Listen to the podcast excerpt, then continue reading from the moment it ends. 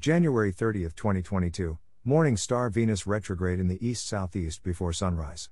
Venus joins Mars in the morning sky. Jupiter is the lone bright planet in the evening sky. Chart caption 2022, January 30th. Morning star Venus and Mars are in the southeastern sky before sunrise. By Jeffrey L. Hunt. Chicago, Illinois, sunrise, 7:05 a.m. CST, sunset, 5:03 p.m. CST. Check local sources for sunrise and sunset times for your location. Morning sky. Two bright planets are in the southeastern morning sky before sunrise, Venus and Mars. With Venus in the morning sky, quick movement of the morning star and Mars sets up an intricate planet dance. This morning Venus ends its retrograde motion. The planet has quickly moved from east of the Sun to the west. Overtaking the slower moving Earth, Venus traveled between Earth and the Sun on January 8. Today, the planet appears to stop moving westward along the plane of the solar system, the ecliptic, and resumes its eastward direction. While the planet picks up eastward speed, Mars passes by for the second conjunction of a triple conjunction on February 16.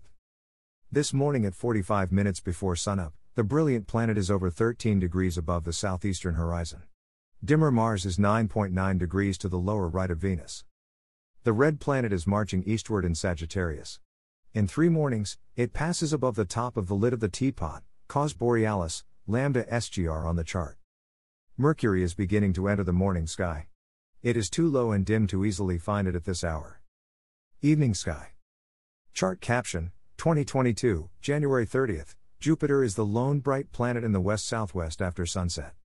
In the evening sky, bright Jupiter is the lone bright planet. At 45 minutes after sundown, the Jovian giant is less than 15 degrees above the west southwest horizon. Sirius is farther east, about 10 degrees up in the east southeast. Likely it is wildly twinkling. The atmosphere near the horizon breaks the light into the colors of the rainbow and makes the starlight flicker. The effect is very noticeable through a binocular. Two evenings ago, Sirius rose at sundown. The stars rise about four minutes earlier each evening. In a week or so, you'll notice that it is higher in the sky at this hour.